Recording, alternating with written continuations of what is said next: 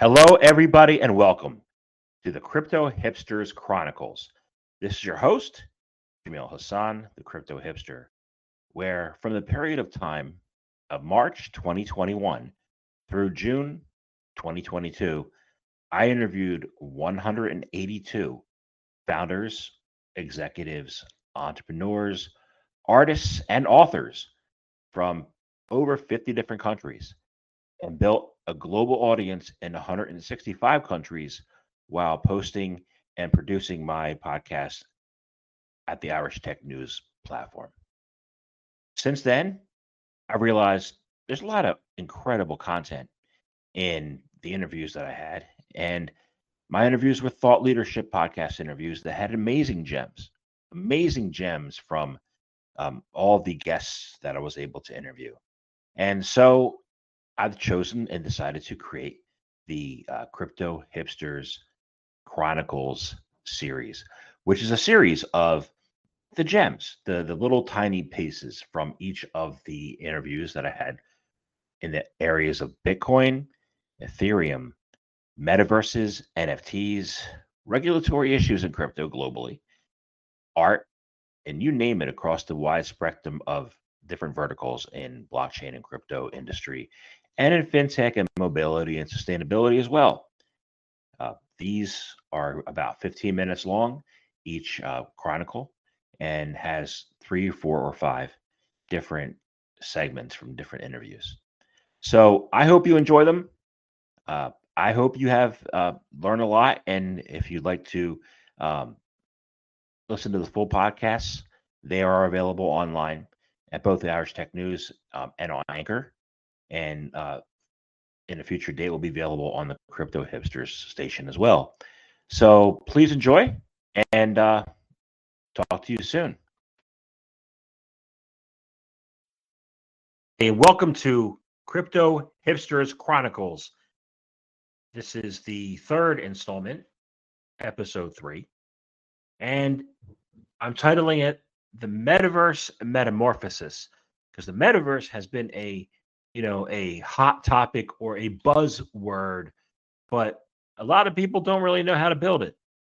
Uh, so my founders that i've interviewed for this episode for this compilation uh, were are people who have built in the metaverse and who are actually doing the the nuts and bolts of building. So uh, i have interviews uh, with Jawad Ashraf, who is the founder of Terra Virtua, with Rene Stefancic at Enjin. The third uh, interview uh, component is with Serge Gianchandani, who's building the Metamall. Number four is Simon Kertonegoro. He is the founder of My Metaverse in Australia. And then Tom Graham, who is the founder of Metaphysic. Uh, welcome and thank you and enjoy. So, you know, you you def- you said you you turn you termed the phrase. I want to say it. You say there's a mega meta bubble, and this goes back to our metaverse. You know, what aspects of that bubble will will stay? What will fade away? What do you think? You know, quality rises, and like right now, um, everyone's putting meta against everything they're doing, and just saying it's it's, it's a metaverse play. And unfortunately, the way it works in crypto right now is there's not enough education. So just like we had our dot com bubble, you know, where everyone was investing in everything and half of it was garbage. There's a ton of garbage that's come across our desk. You, know, we're, we're, we're, we're advising with funds, and you know, everyone comes to us, and some of the stuff we see is is clip art. You know, it's, it's clip art and not well thought out, but people are investing in it and putting the time and effort into it. So you're going to see a lot of money going in, and what always happens in these situations is that a lot of people lose their money, there's a lot of disillusionment, and then you're going to see the quality rise. The companies that are just constantly building are the ones that are going to, you know, just succeed. You know, even now, um, like what happens, you, see when the market goes up and down, a lot of companies have changed what they're doing because of the way the tokens behave. Actually, you just got to keep building. You've got to have a vision, know where you're going to go, and the token will come off the back of the quality you can create and the experiences you can provide. It's all about the it's all about the experience and the social uh, aspect of it. And I just think that there's there's a real democratization you can do. Like I love the fact one of my favorite things about Terra Virtua is we got like people in favelas in Brazil, girls in Sri Lanka who've never had the ability to express themselves. They're selling artwork, you know, you know, and and and, and they're able to present themselves in a way. I mean, even with Terra Virtua, like we have um, one of our contractors um, is a company called Big Immersive based out of Lahore in Pakistan. And they've done a lot of our VFlex stuff, and we were launching concept concept art. And these guys were saying, okay, we're going to launch it, and we've created aliases for ourselves, and that's what we're going to present it as. I, I said, why? They said, well, this is what normally happens. We can't say who we are. I said, no, university of where you were, who that person was, her profile picture up there. You know, be proud of the fact that you have this one people who buy what you like and enjoy what you love. And to me, that's another big part of what we do. We, you know, we get a kick from that part as much as anything else. So, how do we move from a metaverse just being something that's intangible, that's out there, that's you know uh, just a thought, right? Something that's intertwined in our most intimate facets of our lives, and what other firsts um, should we expect to see? No, I didn't. I didn't even know there was already a wedding on the metaverse. Uh, interesting, but yeah, I think you kind of touched upon you know the, the outlining the, the problems that they have, kind of the state of of the technology at this stage.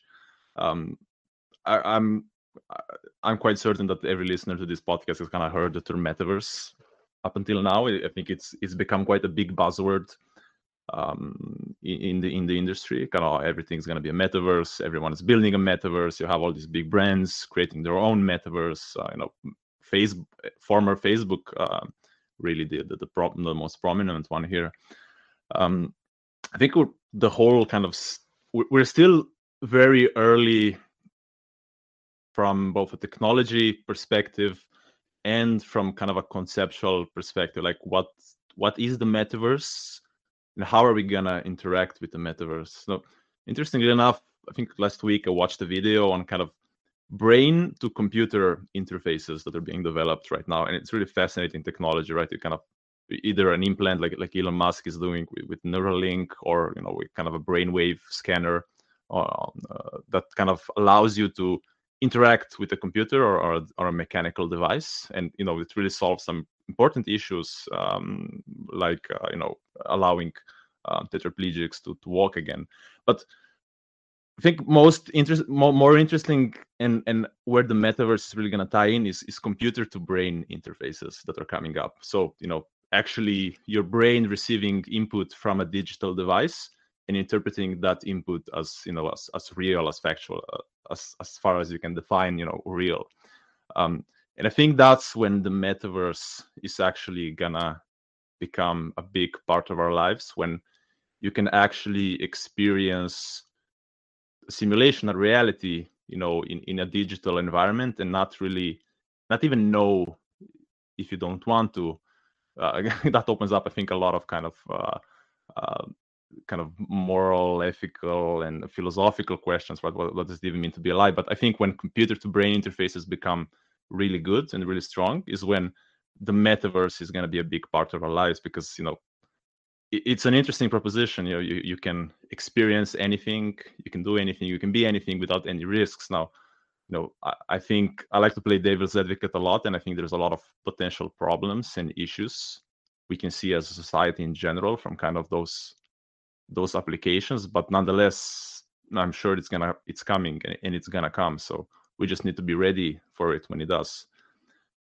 Um, so i think the next five years to 10 years are going to be very very interesting uh, in, in the whole metaverse uh, dynamic and industry. You have a background in optronics. Um, so i want to find out you know what and how the optronics background will help drive, you know, mainstream adoption of shopping at the Metaverse Mall. Uh, you talk. Uh, I'm sorry, I did not hear you about about about our case, right? I think. Yeah, well, yeah, you have a background. You have a background in optronics, right? So think, that's a unique. That's a unique perspective.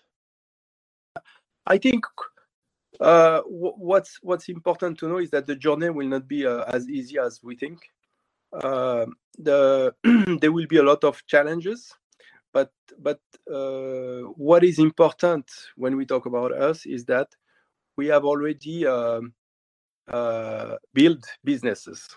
This is the first thing. We know what we are expecting right now okay? We know that it will not, not be easy. We know that speed is very important. We know that you know the execution also is very important. And at the end of the day uh, we have to deliver something that that benefits the user. Otherwise uh, if it's just like a, a you know a space and uh, you you go and you have fun and there is nothing which is engaging then uh, people will come once but they will not come you know they will not return. So i would say uh, the first thing is our experience on building businesses you know. Second thing is the experience in retail. And i would say this is this is a, a very important factor because at the end uh, we uh as i mentioned it's is just another channel you know? It's just another channel. And it is important to to to understand the the psychology of a brand today. Brands they will not you know for example people people are telling me uh, um, so uh, are you approaching the luxury brand? I say no. But you know it's not it's not the, the target is not the luxury brands you know? Of course it's it's a lot of sparkle you know when you say luxury brand luxury brand but it's not it's not the target luxury brands they are they are they, they are controlling their environment in very tight way you know in a very tight way whether it's in a physical world the digital world or the metaverse they will not go to um, you will not see a louis vuitton uh, uh, opening a store uh, uh you know in some in some metaverse uh, uh, like this. Now they will start very slowly and they will control the entire experience. So I would say understanding the brand is one one one one of our advantage. Also, we are understanding the brand, and we are already working with with brand on the digital world. You know, on e-commerce. So it's just for them. There is a trust factor. You know, we've helped them already on digital. So you know, we will help them on the on the metaverse. So it's it's you know, trust is very important. Um, you said people are looking to be protected. But I think in order to create the metaverse, you really have to empower people. So how can you have that develop that empowerment mindset at the same time people are afraid and need to be protected? How do you break through that? You know that I guess it's the you know left brain, right brain, or juggernaut, uh, uh, immovable object, unstoppable force how do you navigate that spot you know yeah um that's really hard. I think um so i think the the best way to empower people is to is to really um to try to encourage a growth mentality. I think games actually inherently do that because you know all, all games is, is is about growth and evolution really. Like you know you start like every game takes you on a hero's journey. You start you start as a, a villager who's you know um, who's who's scrounging around for food, and then you level up. You find you level up, and then you can become a blacksmith, and you start crafting these higher level weapons, and then you become a knight, and you can use bigger weapons. Then you start slaying these huge beasts, and then suddenly you save the whole kingdom, and you're the hero. You know, I think that um like I, I actually like th- think that a lot of my my growth mindset and my ability to to seek negative feedback has come from like you know back when I was uh, in you know before my teens and I and I was in gaming. You know, I, I think this this is probably the biggest thing that taught me. Like games taught me to grow, and taught me that growth is a part of um, finishing the game, finishing the game of life, or whatever it is. Um, so I'm hoping that that that that is true and not just my cognitive bias saying that. Um, I guess we'll see, and I and I think that there's ways for us to add metaphors into our games that more or less directly explain like hey yeah this is how the game works. Do this in real life too. It's a good thing. Um, and then uh, on top of that as well you know uh, the, the hard the hardest part of thinking about making a play to earn game where people are actually you know going to earn some money out of it is that the money has to come from somewhere right? Like other like you can't this is this i think this is a big thing that confuses gamers as well. Like wait wait wait wait wait. So everyone's going to play the game and everyone's going to make money no, no, no, that's that's not possible. The, you know, it's still an economy that doesn't happen in the real world. It doesn't have any, happen in any economy in the world. So, basically, really, the way that I look at it is, um, we're a game developer. Um, Web three allows us to to direct some of the value away from us that, that we would normally take all of it and we we we we direct some to the community instead. That, that's how I see it. So um, instead of people only buying assets from us as the developer, they can buy them from each other as well. You know, it's just it's not like everyone is, that plays the game is going to quit their jobs and just play and play games for the rest of their lives. Um, maybe uh, in the future when everything is just in, in, incredibly cheap or something like this maybe in the future like 50 years from now when when you know the, the cost of food and shelter is negligible maybe that could be possible but not today and and these arguments are valid but the arguments are kind of asking the wrong questions it's like are we are we trying to make sure that everyone um, in the world can can have a better gaming experience? Absolutely yes. Are we trying to make sure that everyone in the world can um, have more motivation to, to help each other in the game and create a flourishing community by providing each other value and sharing the value amongst each other? Absolutely yes. Are we trying to make sure everyone in the world can quit their jobs tomorrow and play our game? Not going to happen. So.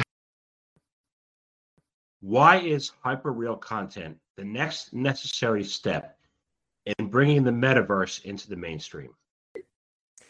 So, from our point of view, we think about the metaverse as uh, a successor to the internet and a different way of experiencing it, really. So, I believe that as the technology develops, as we spend more time in metaverse uh, environments, as the hardware gets better and allows us to have more immersive, um, emotion driven uh, interactions through content on the internet, um, it will be necessary that the metaverse tends towards hyperreal content. And if today it's highly focused on gaming like content, highly animated content, um, the reason is I feel that uh, gamers and uh, crypto people are kind of early adopters of these types of technologies, but also the technology to render out and create deeply personalized content at hyperreal fidelity um, is very, very difficult to do today. It's not quite there, but it's coming in the next three to four years. And so, if we want to scale a metaverse that is filled with deeply personal content um, for individuals, then the only way to do that is to go directly from data we collect in the real world around us, you know, with our phone, collecting data from our environment, from our face, from our voice, and then bring that to AI models, which automate the cre- content creation process to create virtual worlds and content experiences with ourselves in it. And, you know, these experiences are deeply uh, relatable and relevant and interesting and personalized. That's how we go from 500 million people interested in the metaverse to 8 billion people or to everybody using the internet in the world.